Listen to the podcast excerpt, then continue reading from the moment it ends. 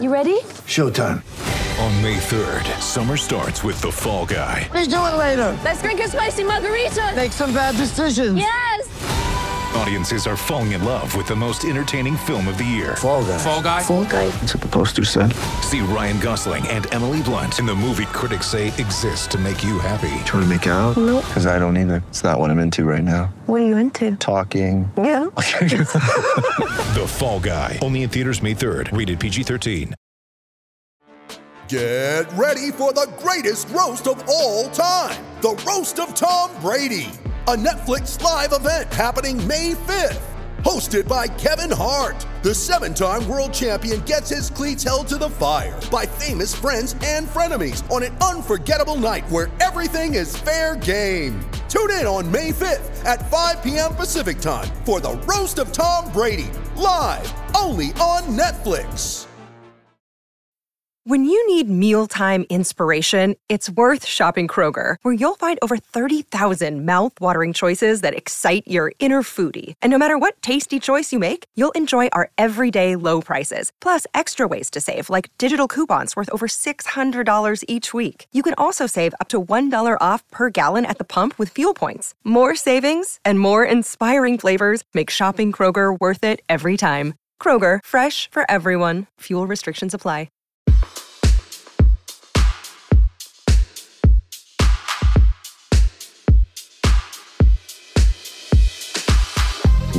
Hey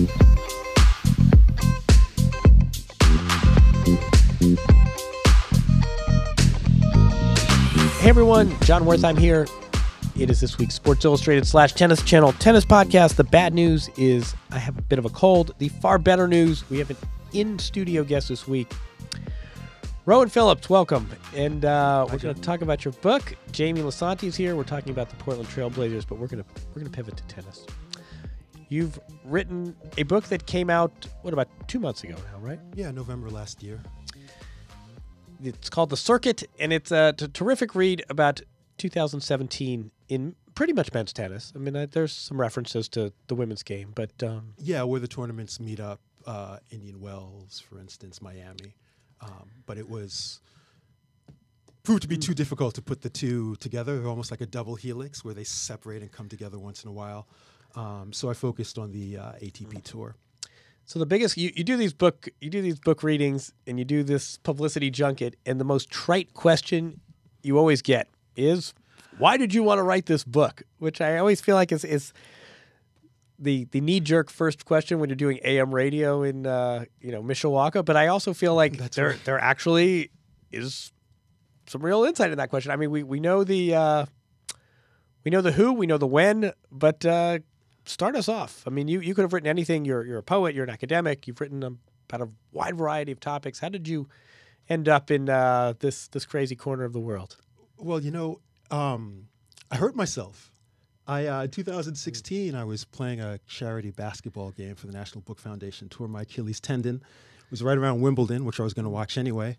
Um, but with the way that things happened in Wimbledon 2016, Federer literally falling on his face and then kind of choking away a match um, against Raonic, Serena losing to uh, Kerber in that final, and then basically things working themselves out so that uh, Murray went on this incredible run through the end of the year to become number one. Found myself thinking that the start of 2017 was going to be really, really, really interesting to think about. I had no idea what was going to happen. As far as we knew, Federer, who had knee surgery, and was now ranked 17, Right, was going to come into the Australian Open, the 17th seed. I, which is I remember it was this might be his last. Prepare your farewell pieces. That's right, Because that's right. Uh, this might be his last major. Rafa. Uh, Rafa lost convincingly to Lucas Pouille at the U.S. Open, and then had uh, needed to uh, rest and recover. And so at the start of 2017, he was ranked ninth. Um, another minefield C to go through a uh, a major in. Uh, Murray finally was at the top of the game. It looked like you know it was going to be Murray versus Djokovic with Milos Raonic and Stan looking to kind of maybe out of nowhere finish the uh, the uh, his set of majors. And I just thought I don't know what's going to happen. I'm going to watch the matches anyway because I always uh, watch the matches. I love tennis. I've always loved tennis. Um, and I wanted to start to think about what happens when you start in January and take yourself all the way through because tennis is maybe the only sport I can really think of that starts January 1st and then it takes you through the year. It's literally a year. Right. And what a weird year 2017 was going to be off the bat with everything going on off the court. And I was really curious about uh, the rhyme, if I could put it that way, the rhyme between uh, the world that we were kind of entering into in 2017 and this unknown world of tennis. Were we going to start a, a new tennis life without Roger and Rafa? We're going to have to get used to Milos Raonic always being at the back end of tournaments. Going to be kind was the big story going to be can Stan win Wimbledon? Um, and so I started to write. Um, you know, I write for the Paris Review. They're kind enough to let me uh, write on sports when I feel like it. And I was writing about the Australian Open, and then I found myself writing about Indian Wells and writing about Miami, and it was just this this swell of a story that I felt building up, and it was uh, it was a launch into the unknown, but it was a lot of fun, and I kept going. Uh, and this book, The Circuit, uh, Tennis Odyssey, is the, what came out of it. It's a it's a book I love. I'm really proud of it, and I'm I'm glad that you think so well of it. It's a terrific book, and I think that first of all, you you avoid a lot of the traps. This is not a year in the life type of book. Um, I mean, that's sort of the, the general conceit, but you you do not do the typical sort of inside the season inside. I also want to go back to what you said before because I think you captured so well in that Australian Open chapter. Um, there were world events that uh, contrasted strikingly with the action at that 2017 Australian Open. I don't know if people remember. It was so strange. We were talking about this before. It was so strange being there that we had this regime change and we had Donald Trump's inauguration was the same weekend as the final. And for for being there in person, I remember you're you're feel like you're a planet away. You've got Rafa, you've got Roger. No one expected to see them in this final, this resurgence. You had the Williams sisters.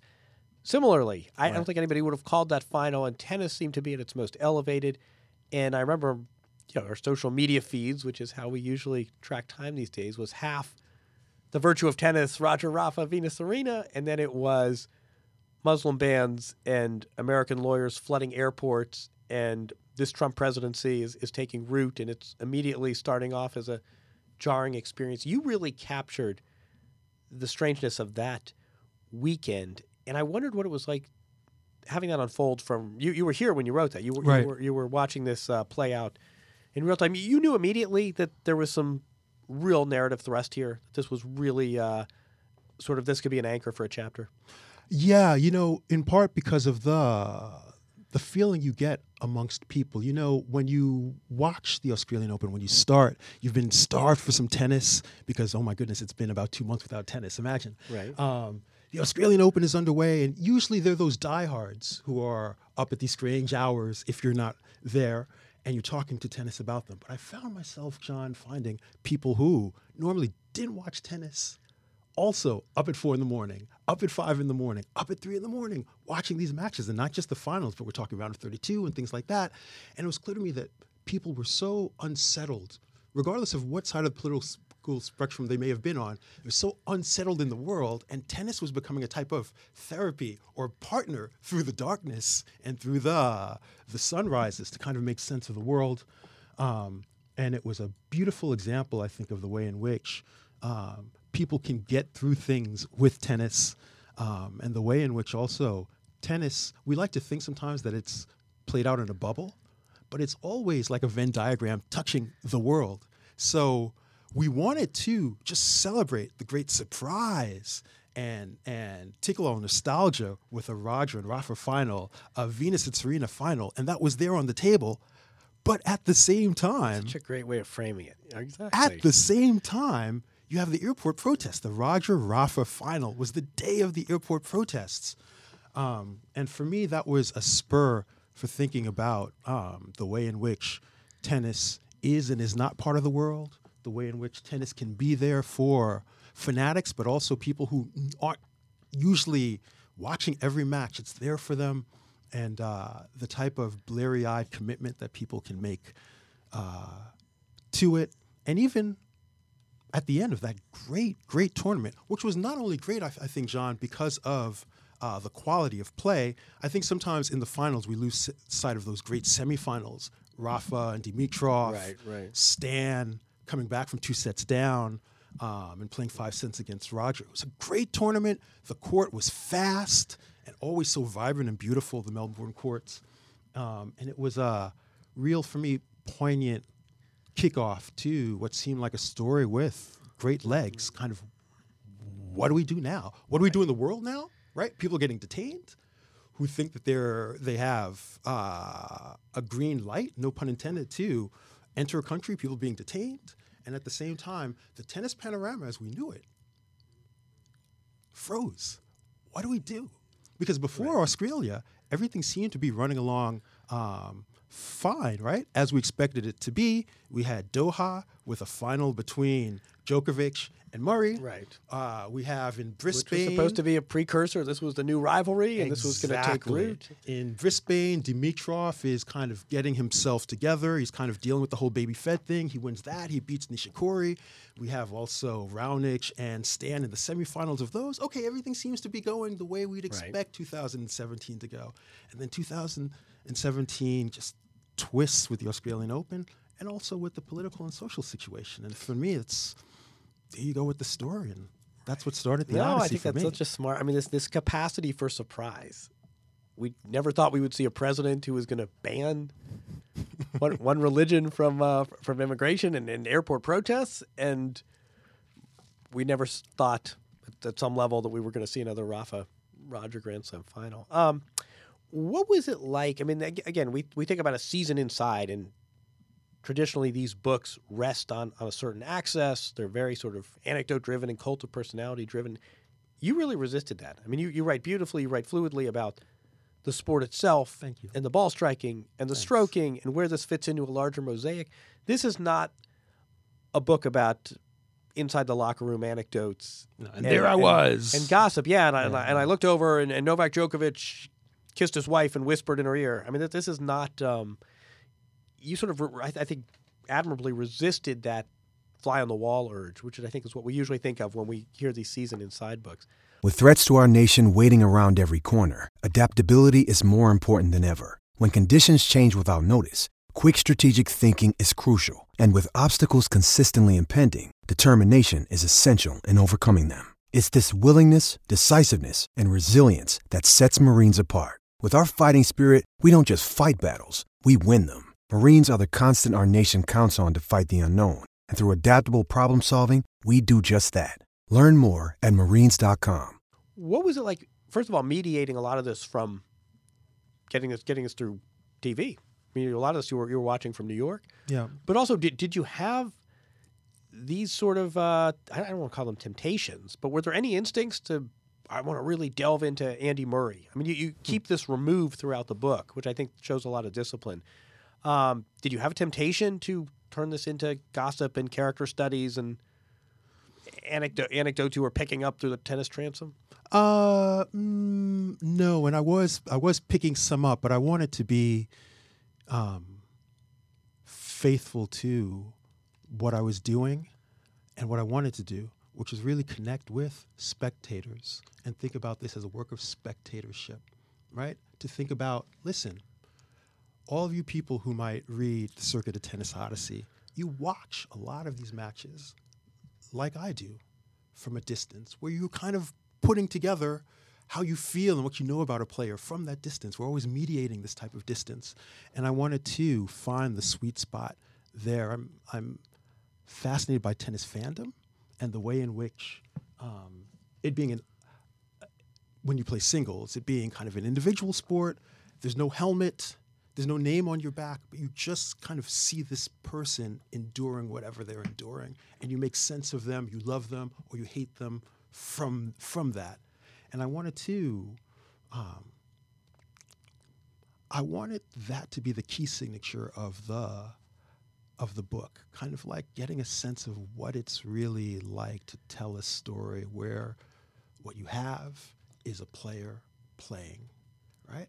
And that as a reader and as somebody who watches tennis, this is kind of like vibing with that sensibility, what it's like to be a spectator. also access is um, a very kind of like leveraged chimera that um, I'd love to talk You, about. you, you don't do leveraged writing. You do. No, no, I don't, and I don't. You know, um, I don't. Tr- I don't. I'm not interested in trafficking in um, a certain way of being on a beat. I want to tell a. I want to tell a story using the best faculties that I have, and to think about tennis like somebody in a seat thinking about tennis. I mean, you know, I went to some tournaments like I always do, um, but I found myself thinking almost like a historian in the moment, if you will. Um, and I think it worked out better that way. What did you? I mean, I want to bring Jamie in because I don't know if people know that I am uh, forever fascinated by Jamie's arrival, unlikely as it may be in tennis, and I feel like it's something that should be. I mean, if, if I'm a tennis marketing type, I'm looking to replicate this. You have someone who's smart and tech savvy in their 20s, and five years ago, can I say this, Jamie? Um, you know, uh, not by any stretch uh, a hardcore tennis fan, and she very quickly came to the sport and got it, and has learned about the X's and O's, but also learns about the personalities. And you and I can talk about, you know, does Tomas Berdych have another run in him? And you're completely conversant, and you didn't grow up playing. You weren't someone who in, in high school was obsessing over this. You picked it up very quickly and didn't just pick up the facts, but really the vibe of tennis. What did you? I mean, you guys should both have access, but what did you learn about the tennis fandom, and how how is that different from what we were talking about before about being a, a Portland Trailblazers fan? Hmm. Well, I just want to say, I listening to you describe that was is basically how I wish I could describe it. I mean, you hit every nail on the head for me in terms of. I mean, I'm John gets to go to all the tournaments. He's there. He's sitting down with these players just like we're sitting next to each other right now, and you know, it's a different type of access. It's a different type of viewpoint, and I'm always the one who's getting up in the middle of the night or Right. you know watching on TV, and I have one screen on my computer and one screen on my phone. I've got Twitter, I've got the TV broadcaster. So I really appreciate um, that viewpoint and and kind of that outlook on the sport because it's really I've, I've gone to you know I've been to the U.S. Open. I was fortunate to, to go to Wimbledon. I you know I've been to tournaments, but I think the majority of people who watch tennis and who are into the game don't get you know to be there. And everything you said about it being a singular sport that is so driven by personalities is also something that I, I told John the other day that we should start a movie company that only creates tennis movies based on real life tennis because it's so incredible. Like you cannot make the stuff up that happens in this sport. Everyone's got a story. I've got some stories for you. well, Um, that's also part of the story too, though. Like commitment, right? I mean, it's like I'm somebody who gets up with my two daughters and watches the Shanghai Open at some ungodly hour, and that to me is part of the story. Sometimes about watching the Shanghai Open and having a six-year-old ask you, "Why is it dark?" you know what I mean? Um, You wrote about this though. It's a great teaching device. It is. and you'll notice in Australia that it's, it's time differences and it's geography and Yeah. culture. or even in Brisbane, everything is named basically after um, Tennyson. You know, Tennyson and Idylls of the King. So, you know, you start to think, oh, wait, everything that's kind of around the Brisbane Open is actually also connected to poetry. Who knew? I did not know that. Um, you also, I noticed. I mean, we we talked about this last week that it's very easy to, I, I find, to become cynical. Um, some I don't know, Jamie. I think you said this. It's, it's tennis. Sometimes it runs counter to a growth mindset, and you love the players, you love the athlete's soul, but it can become very frustrating to see how territorial and how self-defeating tennis can be. You, I don't know if you, you consciously resisted that or just didn't strike you. I mean, it, you did not let cynicism seep into this account. Well, I'm, I'm going to shock and perhaps terrify both of you, but I am the rarest of breeds. I'm a born and bred New Yorker who's a devout optimist. Oh man, dues So- paying and everything. So, um, I um, I don't traffic. I, I don't I don't traffic in um, I don't traffic with kind of undigested cynicism. What's there to be cynical about? Um, I work on and and process, but I'm looking for um, how we are better, how we can be better, um, where tennis has the ability to make us think about what is possible and what is good, but without being um, naive about it. What's what's great about tennis is if you really lean forward and pay attention, you can see, and it teaches you the way in which um, influence plays itself out, and the way in which players even negotiate the problems in front of them. And some of them are right in front of them. This slice is giving me a hard time because I have to bend down all the time and hit my two handed backhand, Sasha Zverev. Or they are um, interior and you don't see them. My coach is really getting on my nerves. I wish they'd stop with all these hand signals. I don't need them. Right. Yeah, you get rid of your coach. Voila. Um, but those things get those things get worked out in the writing and thinking about the the the story. I find tennis to be an incredibly um, at its best, an incredibly freeing sport and a sport of possibility. The geometry doesn't change. If you play um, Bournemouth and then you go and play Barca, you're going to be playing on two completely different fields. But with tennis, aside from the surface difference, which isn't much of a difference anymore, the geometries don't change. So you see people trying to enact a type of kinetic problem solving, but within the same space. And I find that to be beautiful and heartening and ennobling. And I just I find there to be great generosity in the possibility of the game. You could play it until you're 80 or 90. You could play it with your kids. That really comes to no. You really found virtue in this sport that really, really came through. Um, but I'm wondering, you know, we we have this expression, no cheering in the press box. Uh-huh. But we also have this expression, you you root for the stories, right? Right. So there is, I I think there's a, there's a lot of interest in Serena Williams, for example. I don't think necessarily it's because of fandom, but I think people recognize it's a great story. And if she were to tie Margaret Court and go on to set the all-time Grand Slam singles, record, that's a great story. So I think there, there's some partiality with story in, in the TV world. Candidly, uh, there's there's an element of partiality with ratings. When, Sure.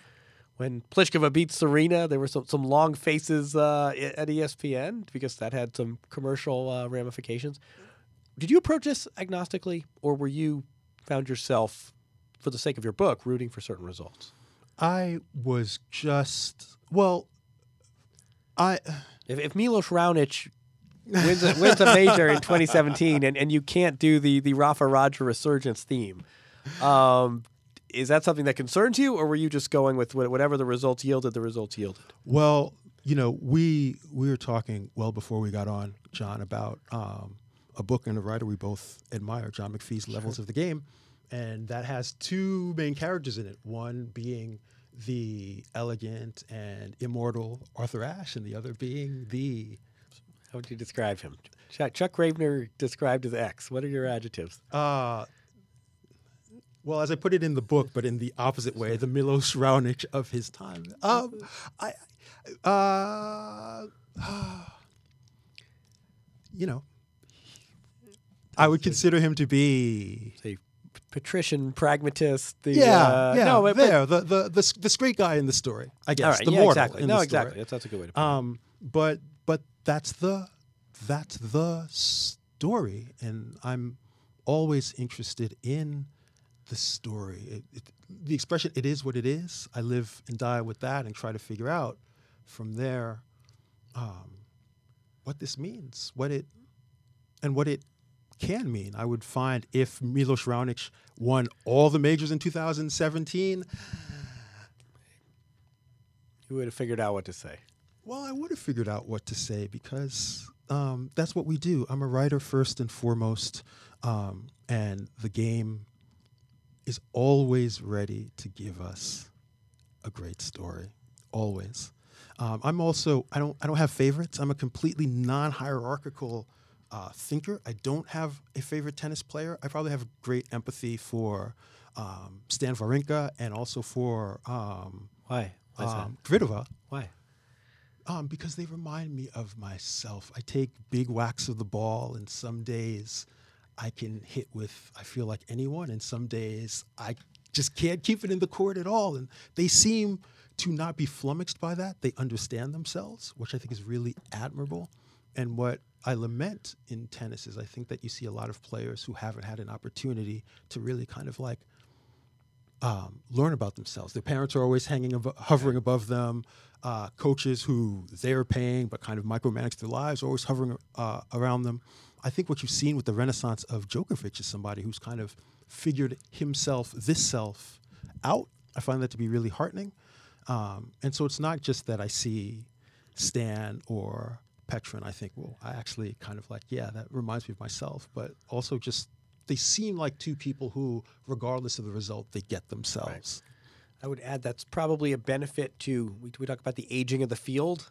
Yeah. And all the 30 somethings. Yeah, you know, yeah, know, know thyself. I mean, uh, when your career peaks at 24 and you burst on the scene as an 18 year old, that's a much different life cycle than Djokovic, who in his early 30s probably knows himself awfully well at. Uh, And knows this Rafa point. pretty well at this point. Well, too. right, and then knows the rest of the field uh, quite quite well. Also, you you had no burning desire to boy. I'm I'm watching this guy.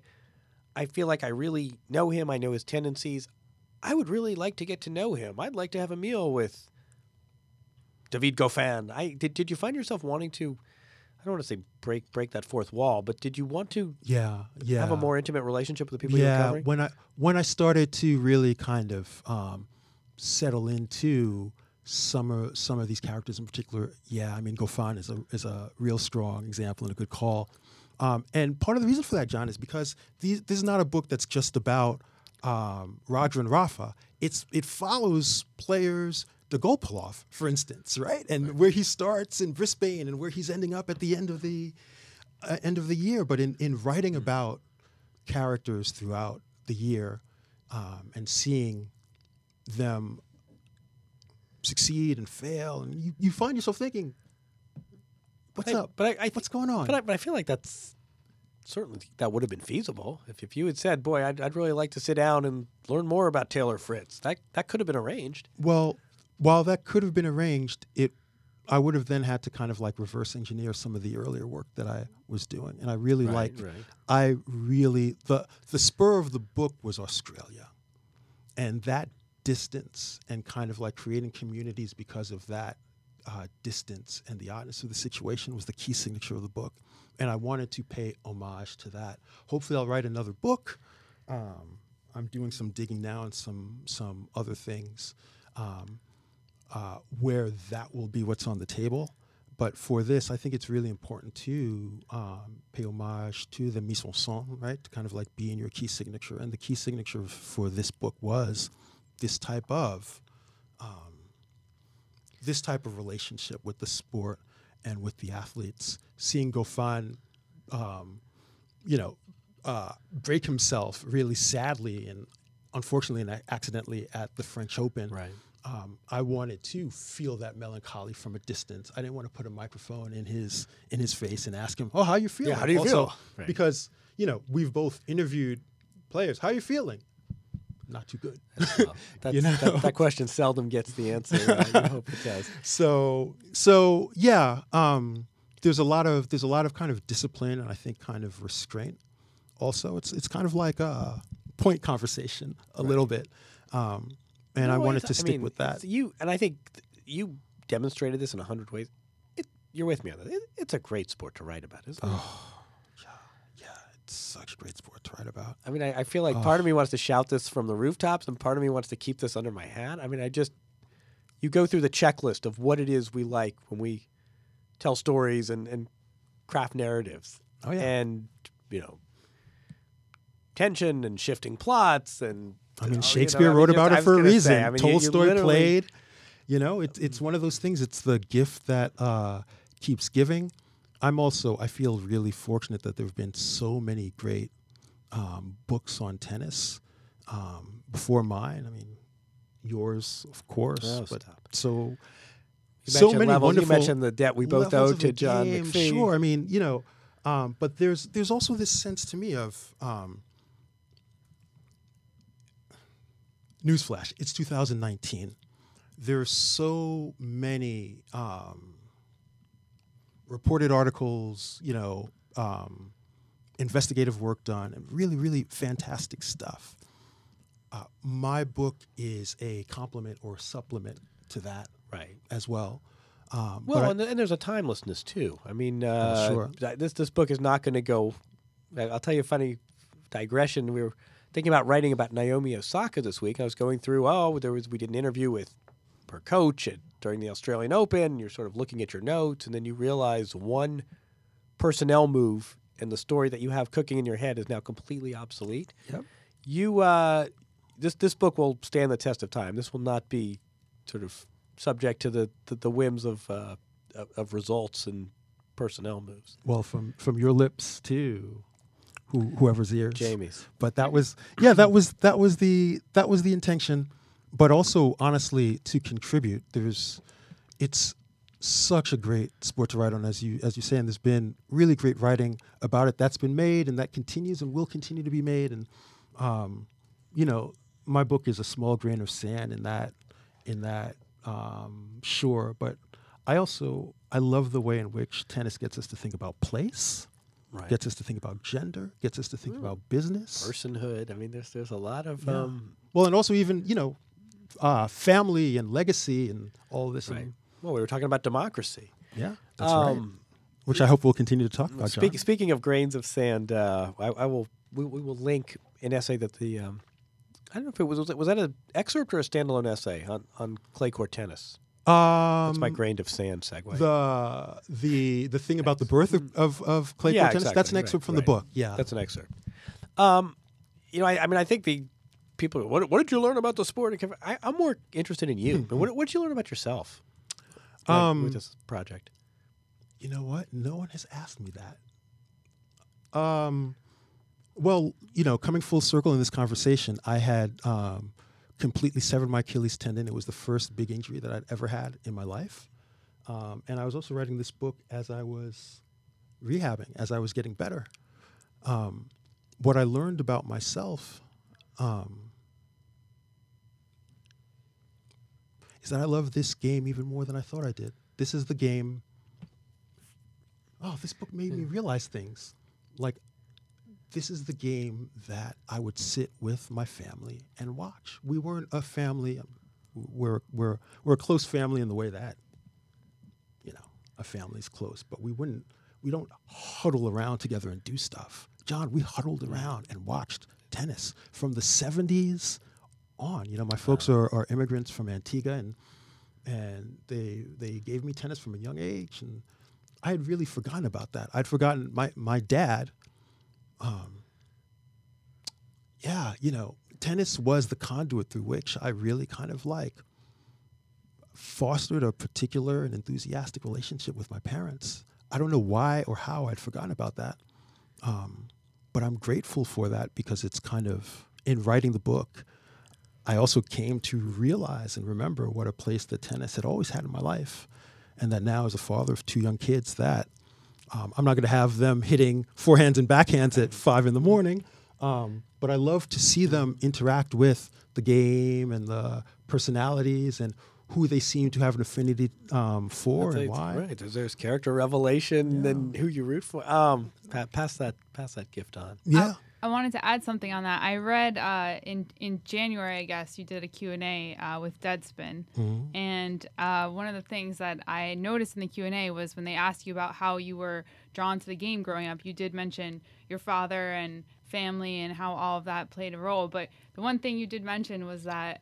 Um, you know, he called you one day and told you to turn on the TV because someone was on the TV reading, or I guess, yeah, reading a poem Oh, about An original poem. Oh, yeah. That's right. and guess who that was? Oh, I thought that was really cool. It Another was- thing, John should L. really have. Wertheim. It was a it was a mar- it was a that up. marvelous moment, and I'm so glad you, you bring that up, Jamie, because this my father does not text me to tell me to do things, right? And my father doesn't really text me.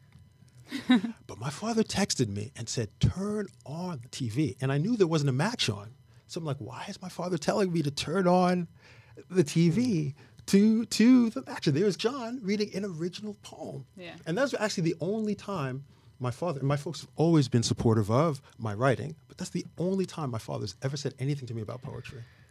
Ever. man. Tennis, look at that. You're making me. We're gonna have to uh, dig. We're gonna have to me dig that up. Can we outro with, No. with John's poem? Come on. I'm gonna see if I can find it right Wait, now. can, I, I would just. Do you remember that? What tournament was it? Vaguely. It was Wimbledon. It was Wimbledon. It was Wimbledon. How cool is Tennis Channel f- for allowing uh, Oh, yeah. someone to do tennis poetry on the air. Oh Can yeah, you know your say that? father sends you a text saying turn on the tennis turn on tennis channel. I'm thinking, well, I usually have tennis channel on, but I don't have it on right now. There's not a match on, and then there's John Oh, reading a poem. All right, you're making me. Um, and I love that.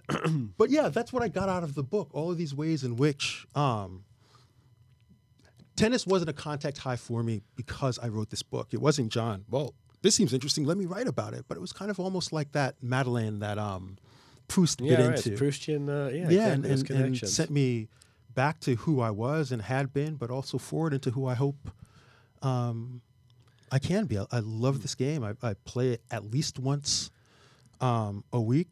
Um, sometimes I'm fortunate enough to play it more often than that.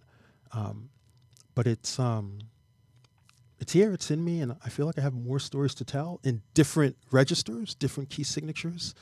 Um, and I'm here for that. I'm, I'm so heartened to hear that. We get we we want you to stay in this uh, in, in this ecosystem. Like I said, it's fine. I mean, I think the statute of limitations has probably lapsed. John Feinstein wrote a book on tennis. I think in the early '90s, and it was more conventional, season inside and behind the curtain, and what I witnessed.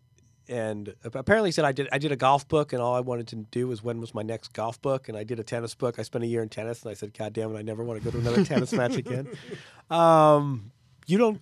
You did not emerge with that sensibility. You you no. Your passion for tennis only intensified after this. No, absolutely. Yeah, it, it's um, because I also um, what I had never actually done was think about it as a year. I never kind of like you know you watch the matches, um, but I hadn't thought about kind of um, being encapsulated in a year.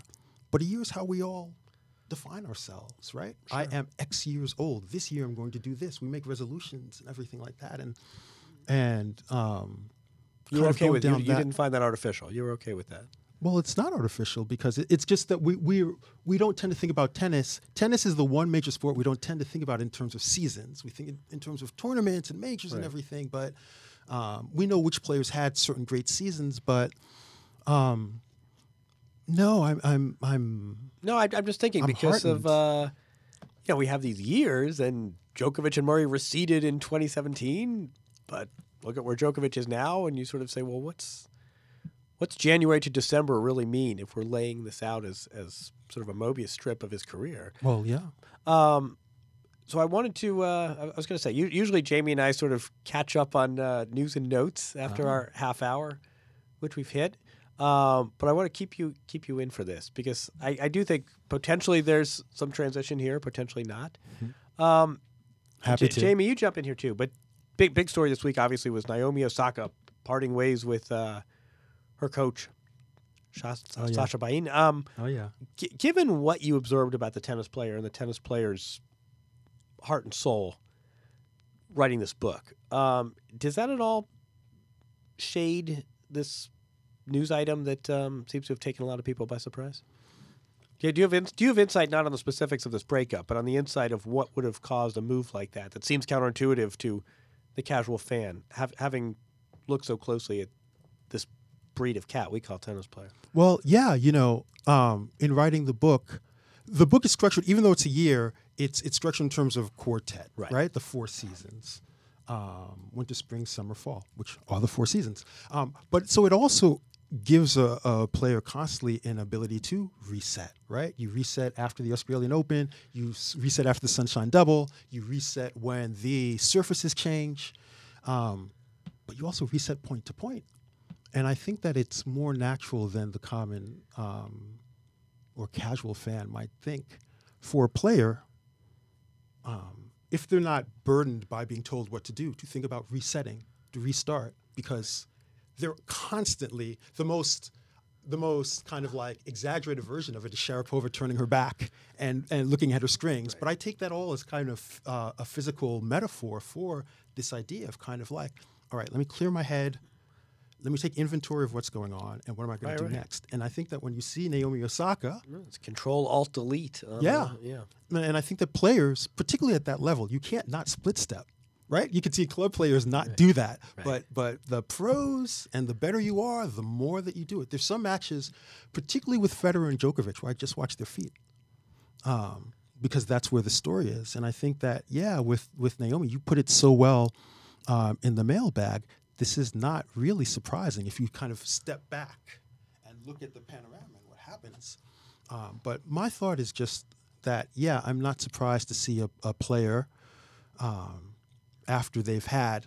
See, the second major I think is fascinating um, because it is consolidation right? Right. And so the oh my gosh, I can't believe this happened is is over. And with with Naomi, especially with the first major and everything that was, happened. I was going to say, I mean, this this has a, a whole other layer to add to that. yeah. Which actually, oh man, I'm having so much fun in this conversation. It's making me wonder if Naomi won cleanly with all without all the pyrotechnics Yep. at the U.S. Open last year, would she have? experience? Yep. Yeah, but Great also would question. she have made that change then? Oh, oh, made the uh, yeah. That's interesting. You know. Right. Um, but I'm not I'm not surprised at all when when a, when a tennis player kind of, um, yeah, all deletes I'll, I'll- I mean, I'll ever. I'll add something too. And Jamie, I want you to jump in here as well because I think first of all, casual sports fans, I don't understand. It's like the Patriots firing Belichick. You're riding high. This is not a conventional coach team type of dynamic. Not at all. Uh, part of it is financial. It's the player that's paying. Part of it is it's an individual sport. And I think we also forget just the personality of this. I, I don't, this is in no way to condemn, but uh, I was going to DM Sasha and sort of see if there was anything he wanted to add. And I look at his Twitter profile and he's topless. And God bless him. We make no judgments. We, we all have our own esthetics mm-hmm. But I'm also thinking about Naomi Osaka and sort of what I've come to, to know about her and spending a, a bit of time around her and what she's trying to project and their culture and sponsors. And I'm thinking, that's sort of a strange combination. And I wonder if that picture of a guy topless on his Twitter bio doesn't actually give us some insight that you forget that there is really a personality matchup that's got to exist here. And some of this is about imparting wisdom and she's kicking her serve out wide when she's serving to the deuce court. And some of this is just about a normal relationship. And if values and sensibilities and priorities are not aligned, it's very easy to see how that player coach relationship could go sideways. Do I think she fired him because the, I think this relationship doesn't exist anymore because of a topless photo? No, but it did. I did see that image, and it got me thinking that a lot goes into this relationship, and a lot has to be right for this relationship to be right. Um, I mean, I don't. J- Jamie, jump in here. When you, um, w- when that tweet from Naomi Osaka sort of came up on your feed, uh, what, what was your response? tennis such a cold sport it really is no i it's it is it's surprising and not surprising i think as you said pe- for people outside of tennis they look at this and they go oh my gosh we make a huge deal. We we call it you know we have a whole day in the nfl where all the coaches get fired and we we really like Black Monday. talk about all of this stuff.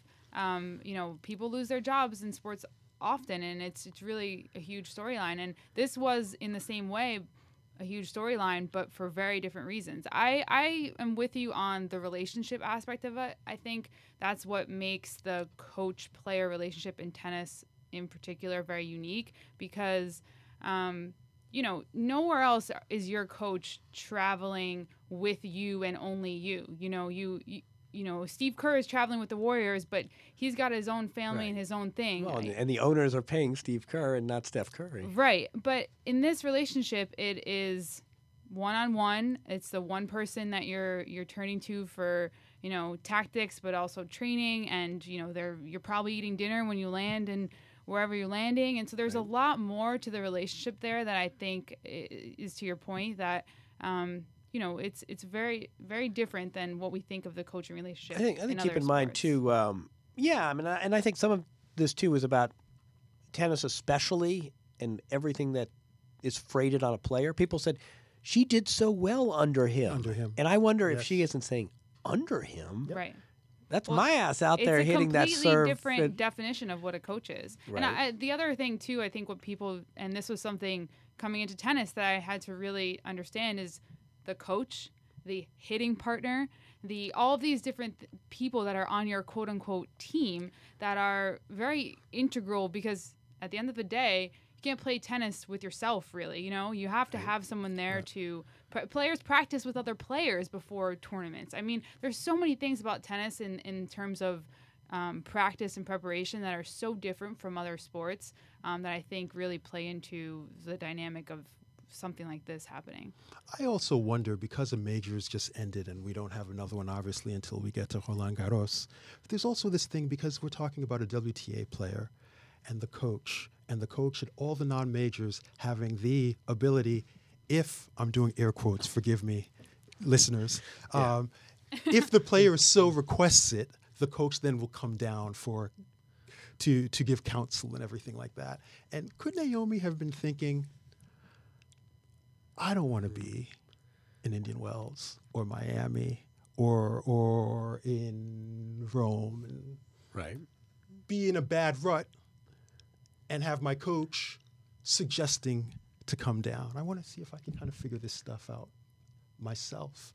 Um, what was that quote that that uh, you gave us back that Naomi said about the the message that what did what did Sasha tell you? Oh yeah, Yeah, You she said I didn't talk to him. Basically, Right. that's what she said. Right. So so maybe also, you know, between the majors, when and Na- Naomi is like Petra and like Stan a little bit, she will have those Right. tournaments where it's just kind of like you know, But it's not it's not it's not right. it's not it's not fine tuned. Right. Well, it's But- like we have people who coaches who come on as pure. Oh, we're just gonna we're just gonna have a relationship for this tournament. You know, Djokovic has Agassi sitting on his bench. You know, there's things like that that right. happen in tennis that is like well, let me. it- I'm, it's crazy. um, I'm I'm staring at uh, I'm staring at Rowan's book, and I'm thinking, imagine if your editor had his own Twitter account, and you're thinking like, that's my ass that's writing that book. I'm the one missing my kids' t-ball games, and I'm the one that's staying up.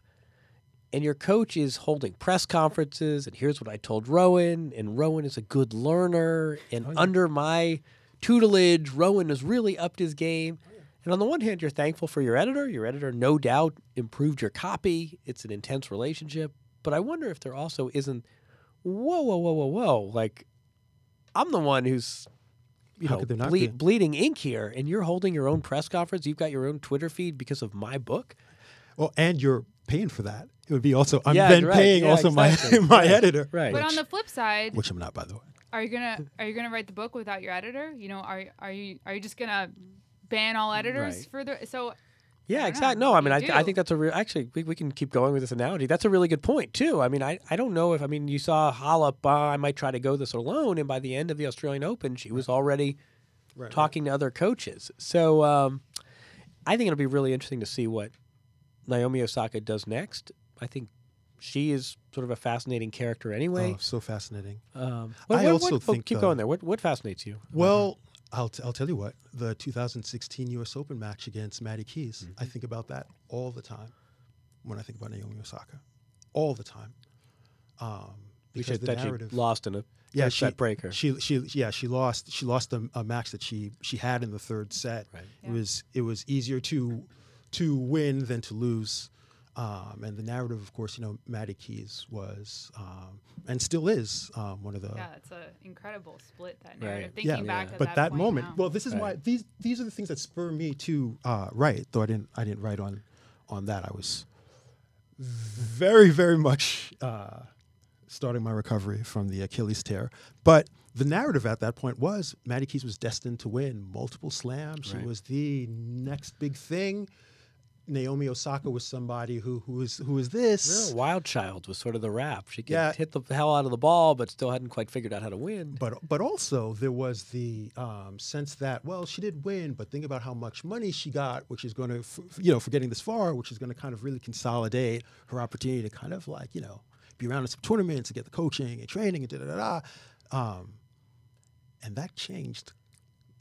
It took a while, but you know the narrative is has turned itself not only on its head, but I, I wonder, I wonder how much Naomi thinks back to that moment as well. I, I'm- I'm fascinated by thinking about what um, what players harken back to um, when it's time to think about moving forward. Right. And I, I always find that um, they're very reluctant to talk about this, and it's a lot about short term memory loss and flushing the bad losses. And then you talk to them later on in their careers, certainly after their careers, and they remember these inflection points, Oh, yeah. and they have vivid memories of this Oh, yeah. match on a Tuesday in Cincinnati sent me in a tailspin, and they're very reluctant to discuss them in the present. But when they take inventory of their career, there's no doubt that 10 years from now, Naomi Osaka will be giving chapter and verse on that Madison Keys match. Mm. Um, this was great. This was uh, just a a. I just want to say how heartening it is to see someone spend time in tennis and have it not deplete their passion at all. Quite the opposite. No, man, I'm in it to win. Yeah, I was going to say you're. Uh, um, it's a terrific book. It's a different Thank book. you. It's poetic. Um, again, I mean, I think this year inside in sports, we talked about breaks of the game, the great David Halberstam book from the Oh, '70s. yeah. Um, oh, yeah. this, this has become a whole genre. Technically, this is a year in a sport, but this is not. Um, this is a unique book, Thanks. Yeah, I love it. and I mean, I mean that in the yeah, exactly. I mean that in the most flattering way. I, I, I, love being here. Uh, John, Jamie, thanks so much. Um, thanks to Farrar Straus Giroux for publishing the Circuit of Tennis Odyssey.